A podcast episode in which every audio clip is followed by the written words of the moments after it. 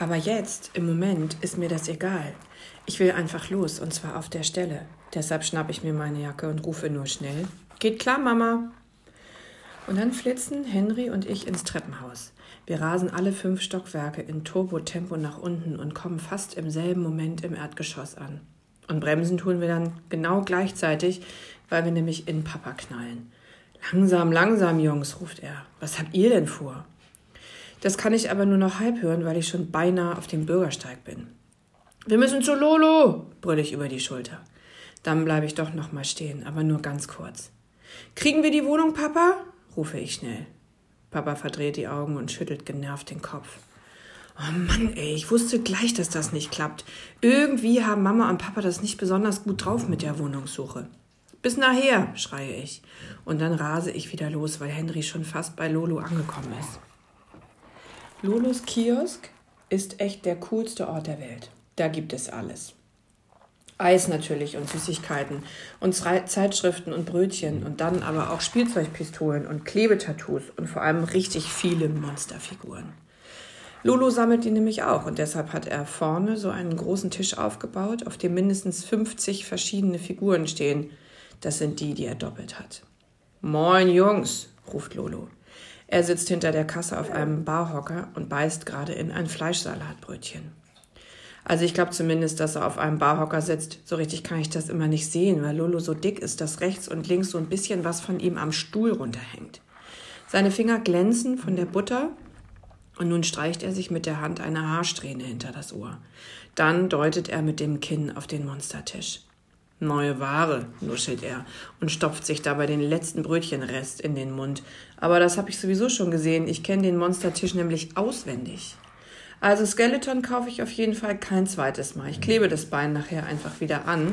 Lolo hat jetzt nämlich auch Monstrator und Xervix.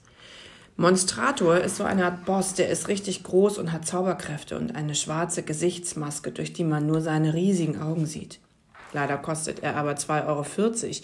Und Xervix ist auch ganz gut, aber eben viel kleiner und ebenso der Gehilfe. Du Lolo, sag ich. Ich nehme Monstrator, aber ich hab nur zwei Euro. So, so, murmelt Lolo und greift in seine Schublade. Da liegt nämlich die Liste. Also die Liste, auf der er einträgt, wenn jemand nicht genug Geld hat und bei ihm Schulden macht. Er legt die Stirn in Falten und schmatzt ein bisschen mit seinen Lippen. Die sehen übrigens ein bisschen aus wie Würste. Ganz klar. Geht klar, murmelt er. Ich krieg irgendwann 8,70 Euro von dir. Gib sie mir, wenn du sie hast. Dann hebt er die Augenbrauen und zeigt mit dem Stift auf Henry. Und das gilt auch für dich, Freundchen. Aber du bringst mir die Kohle bis Montag vorbei. Und zwar 24,90. Zu mir ist Lolo meistens netter als zu Henry. Wahrscheinlich, weil ich auch so gerne Monsterfiguren mag.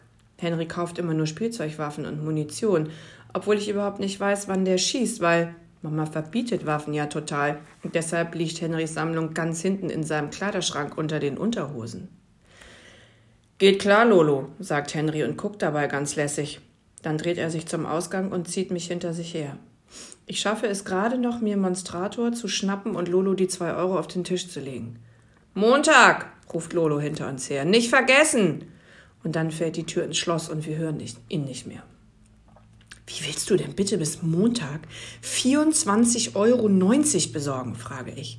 Das ist in drei Tagen. Das ist in drei Tagen, äfft Henry mich mit so ganz alberner Stimme nach. Dann zieht er die Nase hoch und spuckt ein bisschen Rotze auf den Bürgersteig. Das lass mal meine Sorge sein, sagt er dabei zu mir. Zerbrich dir mal nicht meinen kleinen Kopf. Und du kannst mich mal, zische ich und drehe mich um. Und da sehe ich es. Direkt vor meiner Nase hängt ein winzig kleiner Zettel. Einfach so, an einer Laterne. Fünf Zimmer, Küche, Bad, Garten steht da drauf. Und drumherum hat irgendjemand ganz viele Blümchen gemalt. Lindenstraße 4. Besichtigung am 5. April um 9.30 Uhr. Bei Hartmann klingeln. Guck mal, Henry, sage ich und zeige auf das Blatt, das ganz leicht im Wind weht. Klingt perfekt, antwortet Henry, und dabei klingt seine Stimme gar nicht mehr affig, sondern wieder ganz normal. Das ist schon morgen. Das müssen wir unbedingt Mama und Papa sagen. Und plötzlich weiß ich ganz genau, was wir machen müssen. Einfach so, wie aus heiterem Himmel. Nein, sage ich. Da gehen wir selber hin. Und zwar ohne Mama und Papa. Die vermasseln das bloß wieder. Henry guckt mich an und seine Augen werden ungefähr so groß wie die von Monstrator. Dann fängt er an zu grinsen. Geile Idee, sagt er. Nicht schlecht, Bela. Dabei streckt er die Hand aus. Also abgemacht, antworte ich und klatsche ein. Dabei beiße ich auf meine Unterlippe und mein Mund ist ein kleines bisschen trocken. Aber gleichzeitig muss ich auch so grinsen, dass meine Ohren ein kleines Stück nach hinten rutschen.